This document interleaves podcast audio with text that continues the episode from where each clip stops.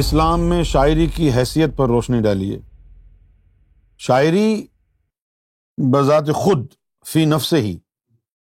کوئی گناہ نہیں ہے لیکن اگر آپ شاعری ایسے تخیلات پر کریں جس میں نفس کو شہوت کو ہوا ملے جس سے اخلاقیات کو نقصان پہنچے جس سے ذہنی جو تہارت ہے وہ متاثر ہو جائے کوئی بھی حرام شے شاعری میں اگر ڈال دی جائے گی تو اس حرام کی وجہ سے وہ شاعری حرام ہو جائے گی لیکن فی نف سے ہی شاعری حرام نہیں ہے ورنہ اللہ تعالیٰ شاعری نہ فرماتا کل ہو اللہ اللہ حسمد کافیہ دیکھیں آپ هو اللہ اللہ لم یلد ولم یولد قافیہ دیکھیں آپ ولم قرآن دیکھیں آپ اچھا دوسری بات یہ کہ جب حضور صلی اللہ علیہ وسلم کا دور تھا تو عرب میں یہ رواج تھا شاعری کا اور وہ اپنے قبائل اور اپنے سرداروں کی شان میں قصائد پڑھتے اور بڑی اعلیٰ درجے کی شاعری کرتے تھے تو اللہ تعالیٰ نے ان کو مات دینے کے لیے قرآن کا جو اسلوب رکھا ہے وہ شاعرانہ رکھا ہے اچھا اب وہ بڑے عالم و فاضل تھے عربی میں کفار مکہ بہت اعلیٰ عربی بولتے تھے وہ تو اب حضور صلی اللہ علیہ وسلم پر کلام نازل ہو اور اس میں عربی کا اسٹینڈرڈ اور اس کا جو ہے متن وہ ان کی عربی سے مقابلہ نہ کر پائے تو کون نبی مانے گا لہذا جب قرآن اللہ نے نازل کیا تو اللہ نے اس بات کو ملحوظ خاطر رکھا کہ ایسا اور اس ڈھب کا کلام کلام ہو کہ یہ جو عرب کے یعنی جو فسحا ہیں یہ ششدر رہ جائیں پریشان ہو جائیں ارے یار یہ کیا ہے اور جب حضور پر یہ کلام نازل ہوا اور انہوں نے پڑھا تو ان کو تو دست لگ گئے کفار مکہ کو انہوں نے کہا جی یہ تو نرا جادو ہے وہ تصور نہیں کر سکتے جو تراکیب الفاظ جو اس یعنی کلام میں اللہ نے استعمال کیے ہیں اب جو آخری جو دیکھیں آپ آئے تھے جو ہیں پلاؤ یعنی بب الناس ملک من بن شرل الخناس ساری ترتیب دیکھیں آپ کیا آ رہی ہے اچھا اب ایک تو بات میں نے آپ کو قرآن مجید کے اسلوب سے ثابت کر دی کہ شاعری کرنا کوئی بری بات نہیں ہے اور دوسری بات حضور کے عمل سے حسان بن ثابت رضی اللہ تعالی عنہ نے حضور کی بارگاہ میں شاعرانہ کلام کہا اور چھپا کے نہیں رکھا حضور کی بارگاہ میں عرض کیا کہ یا رسول اللہ میں نے آپ کی شان میں کچھ کہا ہے تو اگر آپ اجازت دیں تو میں سنا دوں تو حضور نے فرمایا کہ ٹھہر جاؤ جبریل کو بلایا کہ جبریل آ اور حسان کا ساتھ دے یہ میری نعت پڑ رہا ہے وہ آسان امن قلم ترخت تو ہے ہی نہیں یہ شاعری ہے نا حضور کی بارگاہ میں کلام کہا گیا ہے اور حضور نے اس شاعرانہ کلام کو پیش کرنے کے لیے جبریل کو دعوت دی ہے کہ آؤ حسان کے ساتھ بیٹھ کر میری شان میں یہ کلام جو لکھا ہے وہ پڑھو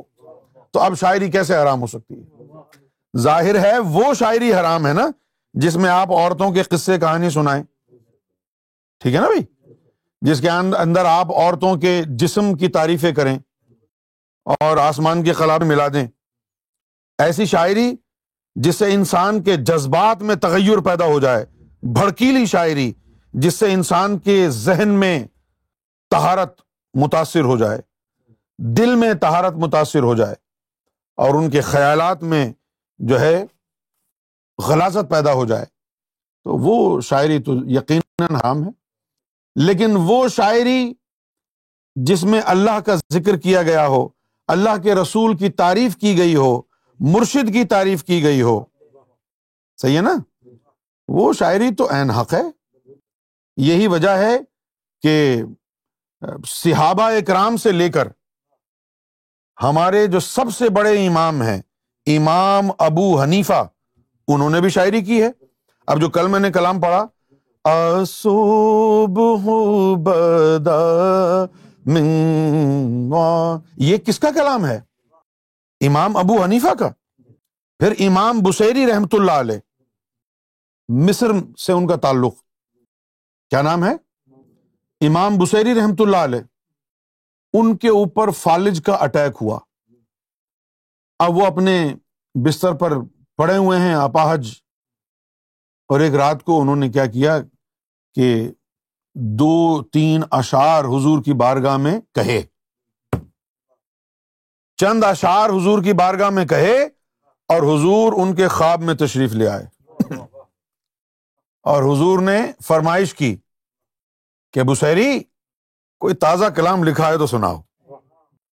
تو انہوں نے عرض کی کہ یا رسول اللہ صلی اللہ علیہ وآلہ وسلم کلام ابھی ادھورا ہے نامکمل ہے تو آقا نے فرمایا کہ جتنا لکھا ہے اتنا ہی سنا دو انہوں نے سنایا اور نبی پاک صلی اللہ علیہ وسلم نے سن کر خوشی کا اظہار فرمایا اور ایک چادر ان کے اوپر ڈال دی جس کو عربی میں بردا کہتے ہیں اب یہ اردو میں بھی استعمال ہوتا ہے بردا فروش وہ جو منہ لپیٹ کے ڈاکہ ڈالنے کے لیے آتے ہیں نا ان کو بردا فروش کہتے ہیں وہ چادر سے منہ ڈھکا ہوا ہوتا ہے اردو میں اس کو بردا کہتے یہ عربی سے آیا ہے تو عربی زبان میں بردا کا مطلب ہوتا ہے چادر بلینکٹ یہ چادر تو حضور نے وہ چادر ان کے اوپر خواب میں اڑا دی اور جب وہ بیدار ہوئے تو چادر ان کے اوپر تھی اور اس چادر کے اڑانے سے اور کیا ہوا کہ وہ جو فالج زدہ ٹانگیں تھیں وہ بالکل ٹھیک ہو گئی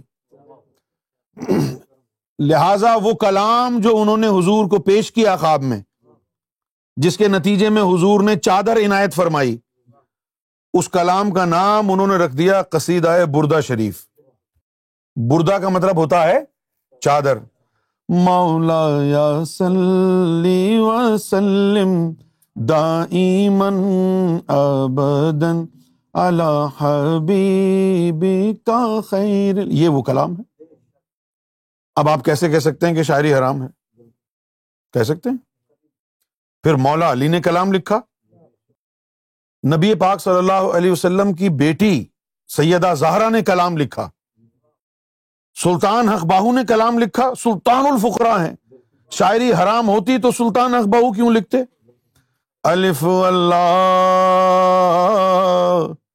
چمبے دی بوٹی مرشد من وچ لائی ہو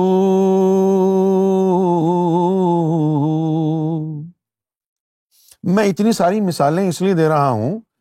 کہ دوبارہ زندگی بھر آپ کو یہ وسوسہ بھی نہ آئے کہ شاعری حرام ہے اگر شاعری حرام ہے تو قرآن کا اسلوب شاعرانہ کیوں ہے حضور صلی اللہ علیہ وسلم نے منع کیوں نہیں کیا شاعری سے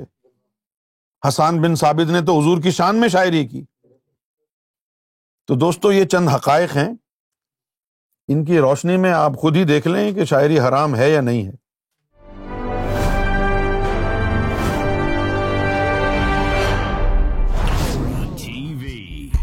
bringing light, love, and peace in your life.